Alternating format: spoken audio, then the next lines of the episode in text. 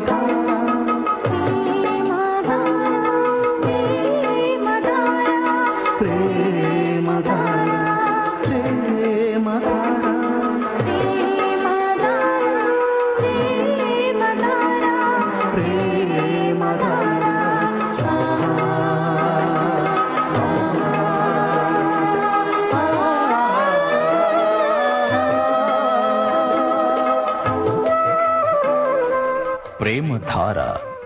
ధార బైబిల్ అధ్యయన పాఠశాల. శ్రోతలకు స్వాగతం.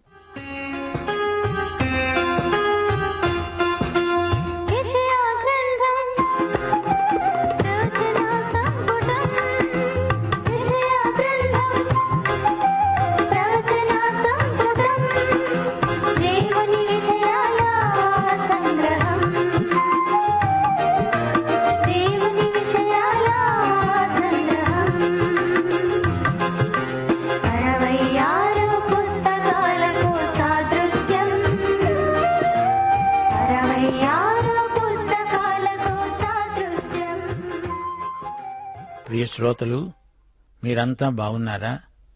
పిల్లలంతా ఆరోగ్యంగా కులాసాగా ఉన్నారా? యువతీ యువకులారా క్షేమమా?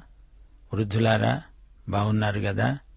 చూడండి నిండా మునిగిన వానికి చలే లేదంటారు ఇది నిజం.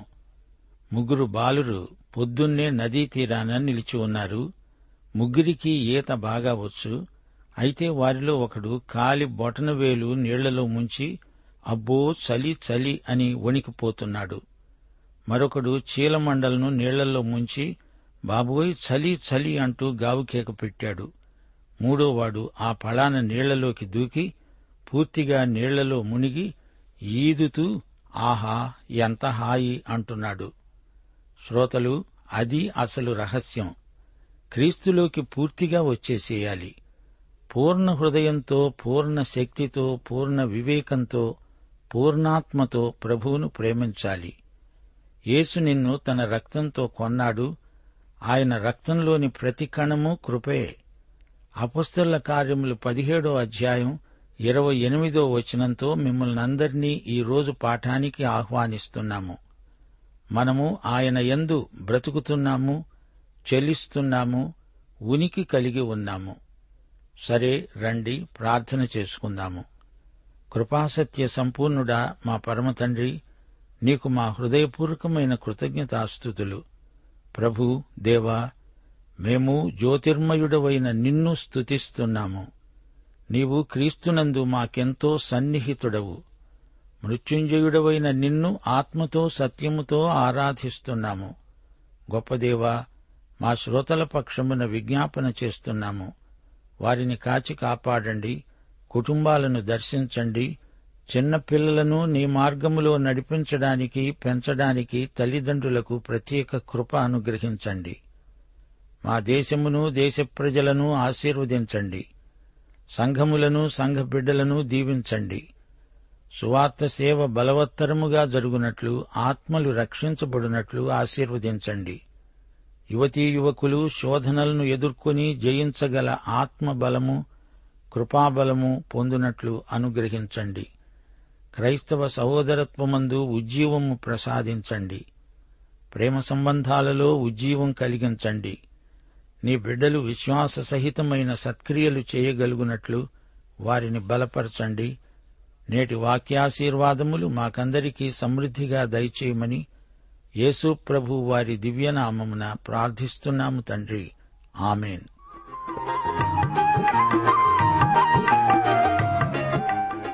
ప్రియ సోదరీ సోదరులారా ఈరోజు మనం యషయా గ్రంథం పదో అధ్యాయం వినబోతున్నాము. గత పాఠంలో తొమ్మిదో అధ్యాయం ఆరో వచనంలో మనకు శిశువు పుట్టాడు. ఇది యేసు మానవత్వాన్ని సూచించే మాట. కాని కుమారుడు అనుగ్రహించబడ్డాడు అంటే ఇది రెండో రాకడకు సంబంధించినది. అనగా రెండు వేల సంవత్సరాల క్రిందట శిశువై జన్మించిన వాడే ఈ కుమారుడు. ఆయన భుజము మీద రాజ్యభారం ఉంటుంది. ఇది ఆయన రెండో రాకడలో స్థాపించబడబోయే రాజ్యం.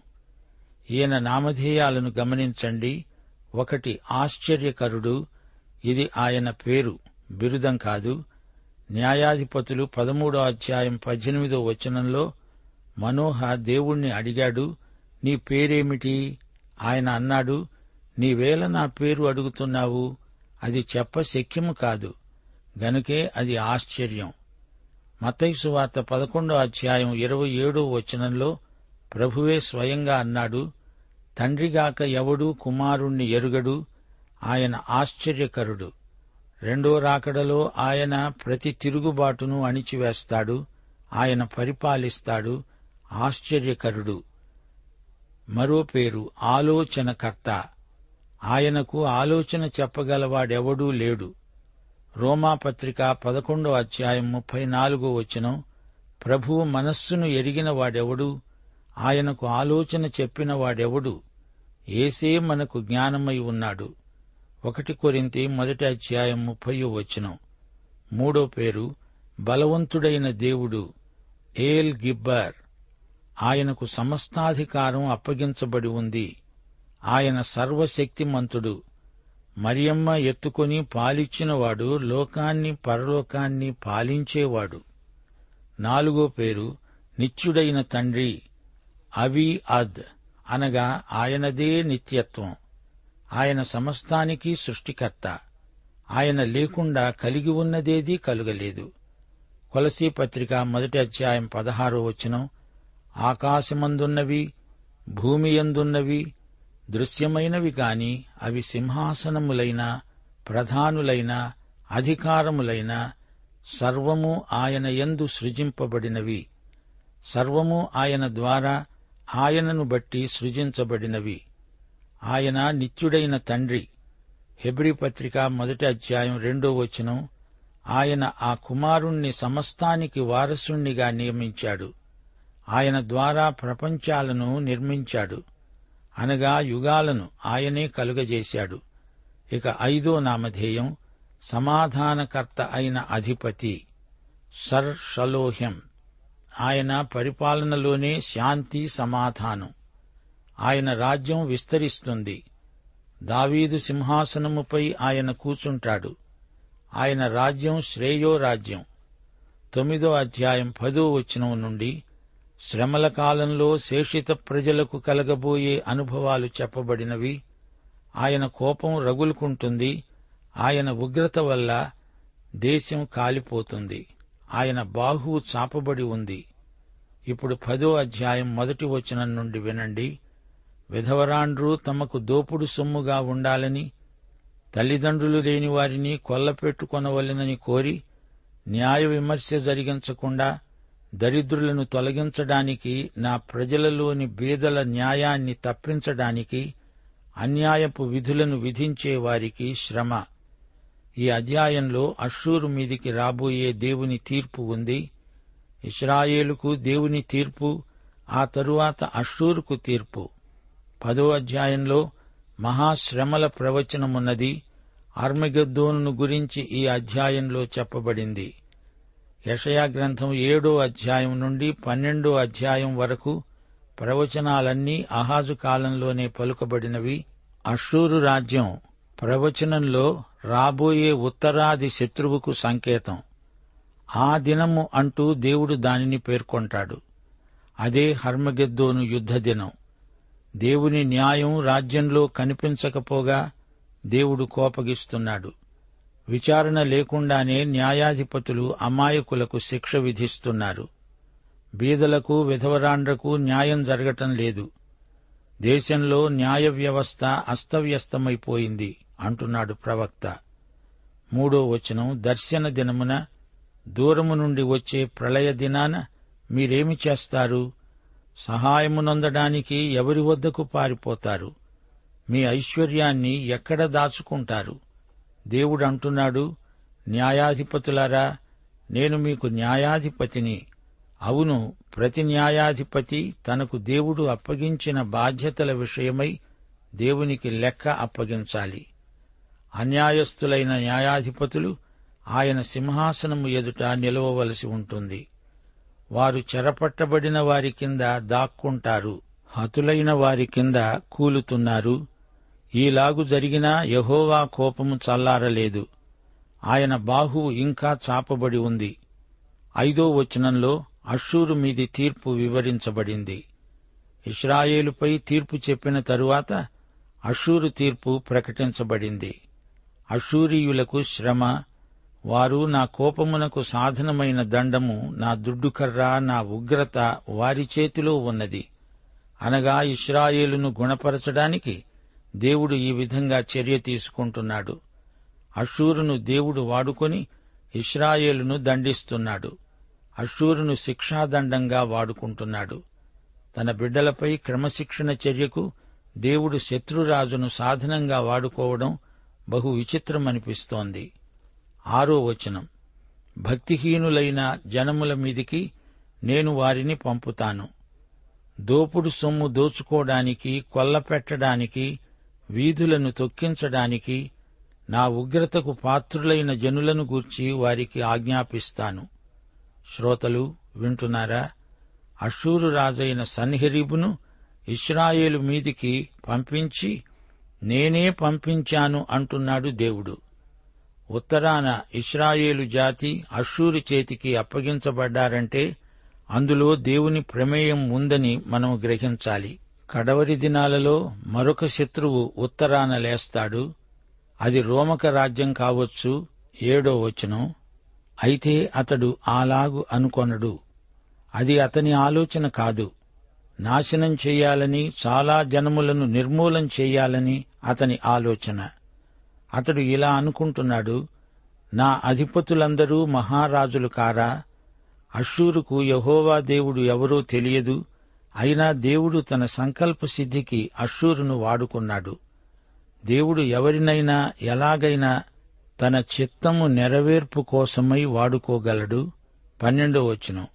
సీయోను కొండ మీద మీద ప్రభువు తన కార్యమంతా నెరవేర్చిన తరువాత నేను అశ్షూరు రాజు యొక్క హృదయ గర్వము వల్లని ఫలమును బట్టి అతని కన్నుల అహంకారపు చూపులను బట్టి అతణ్ణి శిక్షిస్తాను. దేవుడు అషూరును వాడుకున్న తరువాత తన ప్రజలైన ఇస్రాయేలును ఈ విధంగా క్రమశిక్షణ ద్వారా గుణపరచి అషూరును కూడా శిక్షించాడు. దేవుని తీర్పు నుండి ఎవరూ తప్పించుకోజాలరు. అషూరును కూడా వారి దొండగాలను బట్టి వారికి తగిన శిక్షను దేవుడు విధించాడు. చరిత్రలో దేవుని శిక్షా విధానం స్పష్టంగా కానవస్తోంది. దానిని ఎవరూ కాదనలేరు. ఈ లోకంలోని జాతులన్నిటికీ దేవుడే తీర్పరి అని యషయా తేటగా ప్రకటించాడు. పదిహేనో వచనంలో ప్రవక్త సూటిగా ఒక ప్రశ్న అడుగుతున్నాడు. గొడ్డలి తనతో నరికేవానిని చూచి అతిశయపడుతుందా? కోల తనను ఎత్తేవానిని ఆడించినట్లు దండము కర్రకాని వానిని ఎత్తినట్లు ఉండునుగదా దేవుడు లోకములోని జాతులన్నిటినీ ఏదో విధంగా వాడుకుంటాడు. అందుచేత సమస్త జాతులు దేవుని తట్టు తిరగాల్సిన ఘడియ వచ్చింది. దేవుడు తన ప్రజల పక్షాన ఉన్నాడు. వారు ఎంత అల్పసంఖ్యాకులైనా తమ దేవుణ్ణి బట్టి వారిదే విజయం. అయితే మనం దేవుని పక్షాన ఉన్నామా అనేది అసలైన ప్రశ్న. సోదరీ సోదరులారా మరచిపోకండి. దేవుడు లోకములోని సమస్త జాతులకు తీర్పరి. గొడ్డలి ఒక సాధనం మాత్రమే. దానిని చేత పట్టుకున్న వానిని బట్టే అది నరకబడింది. దేవునితో ఉన్నవారు ఎంత కొద్దిమందైనా వారిదే అధిక బలం. ఇరవయో వచనంలో రాబోయే మహాశ్రమల కాలం ప్రవచించబడింది. అయితే ఇస్రాయేలు శేషిత జనాంగమే మిగిలి ఉంటుంది. మహాశ్రమలలోని శేషిత ప్రజలను గురించి ఇరవయో వచనంలో చెప్పబడింది. ఆ దినమున ఇస్రాయేలు శేషమును యాకోబు కుటుంబములో తప్పించుకున్నవారు తమను హతము చేసిన వానిని ఇకను ఆశ్రయింపక సత్యమును బట్టి ఇస్రాయేలు పరిశుద్ధ దేవుడైన యహోవాను నిజముగా ఆశ్రయిస్తారు. ప్రవక్త భవిష్యత్తులోకి చూస్తున్నాడు. అది మహాశ్రమల కాలం. వారు ఇస్రాయేలు శేషిత ప్రజలు. ఇరవై నాలుగో వచనం. ప్రభువును సైన్యములకు అధిపతి అయిన యహోవా ఇలాగు సెలవిస్తున్నాడు. సియోనులో నివసిస్తున్న నా జనులారా ఈజిప్టు వారు చేసినట్లు అశ్షూరు కర్రతో నిన్ను కొట్టి నీ మీద తన దండము ఎత్తినా వానికి భయపడకు. ఇక కొద్ది కాలమైన తరువాత నా కోపము చల్లారుతుంది. ఈ మాట యూదాకు గొప్ప ఆదరణ. అశ్షూరు చెర నుండి వారి బారి నుండి తప్పిస్తానని దేవుడు హామీ ఇస్తున్నాడు. ఇరవై ఏడో వచనం. ఆ దినాన నీ భుజము మీది నుండి అతని బరువు తీసివేయబడుతుంది. నీ మెడ మీది నుండి అతని కాడి కొట్టివేయబడుతుంది. నీవు బలిసినందున ఆ కాడి విరుగగొట్టబడుతుంది. ఇప్పుడు హర్మగెద్దోను మహాయుద్ధాన్ని గురించి ఆ దినమును గురించి ఇరవై ఎనిమిది నుండి ముప్పై రెండో వచనం వరకు ప్రవచనమున్నది. అశూరియులు ఆయాతు మీద పడుతున్నారు. మిగ్రోను మార్గంగా పోతున్నారు. మిక్మషులో తమ సామగ్రి ఉంచుకున్నారు. వారు కొండ సందు దాటి వస్తున్నారు. రామా వణుకుతున్నది గెబలో బస చేతాము రండి అని చెబుతున్నారు. సౌలు గిబ్యా నివాసులు పారిపోతారు. గల్లీములారా బిగ్గరగా కేకలు వేయండి. లాయుషా ఆలకించు. అయ్యయ్యో అనాతోతు. మద్మేనా జనులు పారిపోతారు. గిబానివాసులు పారిపోతారు. ఈ దినమే దండు నోబులో దిగుతుంది. ఈ దినమే సీయోను కుమారి పర్వతము ఎరుషలేము కొండ మీద వారు తమ చెయ్యి ఆడిస్తారు. సోదరీ సోదరులారా వింటున్నారా? ఇది ప్రవచనానికి పరాకాష్ట. ఇక్కడ చెప్పబడిన ప్రదేశాలన్నీ ఎరుషలేముకు ఉత్తరాన ఉన్నాయి. అషూరు ముట్టడి చేయడానికి వచ్చే మార్గంలో ఈ ప్రదేశాలున్నాయి. భవిష్యత్తులో ఉత్తరం నుంచి రాబోయే మహాశత్రువు ఉన్నాడు మాగోగు నుండి వస్తాడు. ఎహెజ్కేలు ముప్పై ఎనిమిది ముప్పై తొమ్మిది వచనాల్లో మాగోగు ప్రవచనం సవిస్తరంగా చెప్పబడింది. ఈ వాక్య భాగంలో చెప్పబడిన స్థలాల పేర్లు గమనించండి. ఆయాతు ఎరుషలేముకు ఉత్తరాన ఇరవై ఐదు కిలోమీటర్ల దూరంలో ఉంది. మిగ్రోను ఆయాతుకు దక్షిణంగా ఉంది. ఇక్కడే యోనాతాను ఫిలిస్తీయులపై విజయం సాధించాడు. ఒకటి సమూయేలు పద్నాలుగో అధ్యాయం. గెబా రామా మధ్య పది కిలోమీటర్ల దూరం ఉంది. ఈ రెండు ప్రదేశాలు ఎరుషలేముకు ఉత్తరంగా ఉన్నాయి. ముప్పై నాలుగో వచనం. ఆయన అడవి పొదలను ఇనుప కత్తితో కొట్టివేస్తాడు. లెబానోను బలవంతుడైన ఒకని చేత కూలిపోతుంది. ఈ బలవంతుడు యేసుక్రీస్తే. ఆయన రెండోసారి రాబోతున్నాడు. ఈ అధ్యాయంలో అనాతోతు పేరు విన్నారా? ఇది ఎరుషలేముకు ఉత్తరంగా ఐదు కిలోమీటర్ల దూరంలో ఉంది. ఇర్మియా ఈ ఊరివాడే. లాయుషు పాలస్తీనాకు ఉత్తరపు కొనలో ఉంది. అది దాను గోత్రస్థానం. మద్మేనా అంటే పేడ కుప్ప. ఇది ఎరుషలేముకు ఉత్తరాన ఉన్న చెత్తకుండి గెబా అనే స్థలం ఎరుషలేముకు ఉత్తరాన ఉంది. నోబు ఉత్తరాన ఉన్న ఎత్తైన స్థలం. ముప్పై మూడో వచనంలో చూడండి.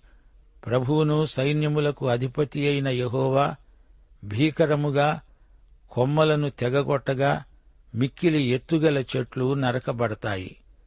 దేవుడు జోక్యం కలిగించుకొని తన ప్రజలను కాపాడతాడు.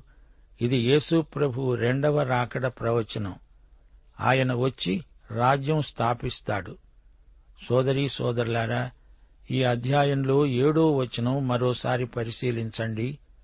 అషూరు రాజు అనుకున్నాడు నాశనం చెయ్యాలి చాలా జనులను నిర్మూలం చెయ్యాలి అని అతని ఆలోచన చరిత్రలో దేవుని హస్తం గుర్తుపట్టారా? దేవుని అదృశ్య హస్తం రాజ్యాలను రాజులను నడిపిస్తుంది. ఆయన వేలి కదలికకు అనుగుణంగా జాతులు రాజ్యాలు సమస్త మానవ చరిత్ర నడుస్తూ ఉండడం గమనించారా?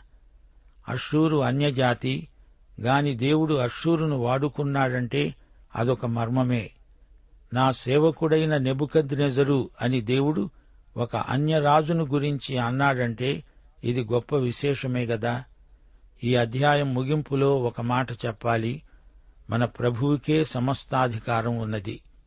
ఆయన సజీవుడు ఆయనకు మనం ప్రతినిధులం భూదిగంతాల వరకు వెళ్ళి ఆయన కోసం ఆత్మలను సంపాదించాలి. పరలోక రాజ్యం ఈ భూమి మీద విస్తరించాలి. దేవుని రాజ్య విస్తరణ కాంక్ష మనకెంతో ఉంది. నీ రాజ్యము వచ్చునుగాక అనేది మన ప్రార్థన కోరిక ఉత్కంఠ. ఇస్రాయేలు ప్రజల మధ్య పేరాశాపరులు ఎక్కువయ్యారు. బీదలను దోచుకుంటున్నారు. ధనికులు ఇంకా ధనికులవుతున్నారు. బీదలు మరీ బీదలవుతున్నారు. దర్శన దినాన దూరము నుండి వచ్చే ప్రళయ దినాన మీరేమి చేస్తారు? ఇదే ప్రశ్నకు ప్రతి ఒక్కరూ నాడు నేడు జవాబు చెప్పాలి. దేవుణ్ణి కలుసుకోవడానికి సిద్ధపడండి. మీ ఆస్తిపాస్తులు మీ ధనధాన్య సమృద్ధి ఆ రోజున ఎందుకు కొరగావు అని ప్రవక్త సవాలు చేస్తున్నాడు.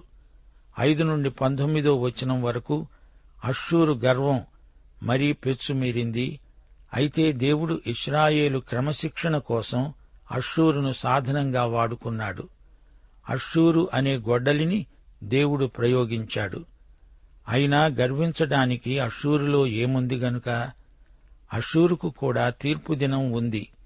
అగ్నిజ్వాల అశ్షూరును దహించబోతోంది. అశ్షూరు రాజధాని నినెవే.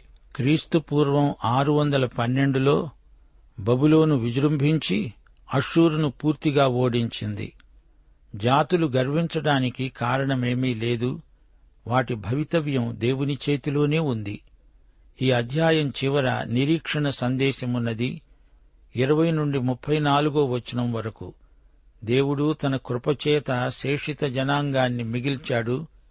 వారు వాగ్దత్త భూమికి తిరిగి రావడానికి దేవుడు గొప్ప అవకాశం కల్పించాడు. అషూరు దండెత్తి రాదు ఎరుషలేమును ముట్టడించదు అని దేవుడు వారికి ధైర్యం గొలిపాడు. అషూరు మిక్కిలి ఎత్తైన చెట్టు అది నరకబడుతుంది. చివరికి మెస్సియా రాకడ వాగ్దానంతో ఈ అధ్యాయం ముగిసింది. దేవుడు తన ఉగ్రతలో కూడా కృపాసహితమైన నిరీక్షణ కలిగిస్తాడు. ప్రియ శ్రోతలు ప్రవక్త పరిచర్య ఎంత సాహసోపేతమో చూచారా? సమూయేలు కాలంలో ప్రవక్త పరిచర్య ప్రారంభమైందని మనకు తెలుసు. సమూయేలు చిట్ట చివరి న్యాయాధిపతి ప్రవక్త దేవుని ప్రతినిధి. యాజకుడు దేవుని ఎదుట మానవ ప్రతినిధి. వీరిద్దరూ దేవుని సేవకులే. ప్రవక్త దేవుని పక్షాన మాట్లాడతాడు ప్రవచిస్తాడు. దేవుని ఆజ్ఞలు వాగ్దానాలు ప్రజలకు చెబుతాడు. ప్రజలు ప్రవక్తలనెందరినో హింసించారు. అయినా వారు ధైర్యంగా దేవుని మాటలను ప్రజలకు వినిపించారు. ప్రవక్తల రచనల్లో యషయా గ్రంథం మొదటిది. ఇతడు రాజకుటుంబంలో పుట్టాడు. ఒక ప్రవక్త్రిని పెళ్ళాడాడు. మొదట్లో యషయా ప్రవచనాలు ప్రజలంతా ఎంతో శ్రద్ధగా విన్నారు. అయితే రానురాను అతని ప్రబోధాలకు ప్రజలు ఎదురు తిరగసాగారు. ప్రజల పాపాన్ని యషయా తీవ్రంగా ఖండించాడు. ఇతడు అరవై సంవత్సరాలు సేవ చేశాడు. ఆ తరువాత మనషే రాజు కాలంలో హతసాక్షి అయ్యాడు. జ్ఞాపకం ఉంచుకోండి యషయ మొదటి నుండి ఆరో అధ్యాయం వరకు ఉజ్జియా యోతాము రాజుల కాలం ఏడు నుండి పద్నాలుగో అధ్యాయం వరకు అహాజు రాజు కాలం పదిహేను నుండి ముప్పై తొమ్మిదో అధ్యాయం వరకు హిజ్కియా కాలం. గమనించాలి యషయా గ్రంథంలోని మొదటి ముప్పై తొమ్మిది అధ్యాయాలు యూదా ఇస్రాయేలు జాతులను చుట్టూరా ఉన్న అన్య జాతులను గద్దిస్తూ పలుకబడిన ప్రవచనాలు చివరి ఇరవై ఏడు అధ్యాయాలలో అనగా నలభై నుండి అరవై ఆరో అధ్యాయం వరకు మెస్సియా ద్వారా కలగబోయే ఆదరణ ప్రబోధించబడింది. బైబిలు పాత నిబంధనలోని ముప్పై తొమ్మిది గ్రంథాలు కొత్త నిబంధనలోని ఇరవై ఏడు గ్రంథాలు యషయా గ్రంథంలోని ఈ రెండు విభాగాలకు చక్కగా సరిపోలుతాయి. యషయా గ్రంథం వినండి. మూడు ముఖ్యమైన ప్రబోధాలు. ఒకటి దేవుని తట్టు తిరగండి. రెండు పశ్చాత్తప్తులవండి మూడు నూతన పరచబడండి క్రీస్తు విమోచనను విశ్వసించండి. ధన్యులు కండి. పాఠం సమాప్తం. దైవాశీస్సులు. ఆమెన్.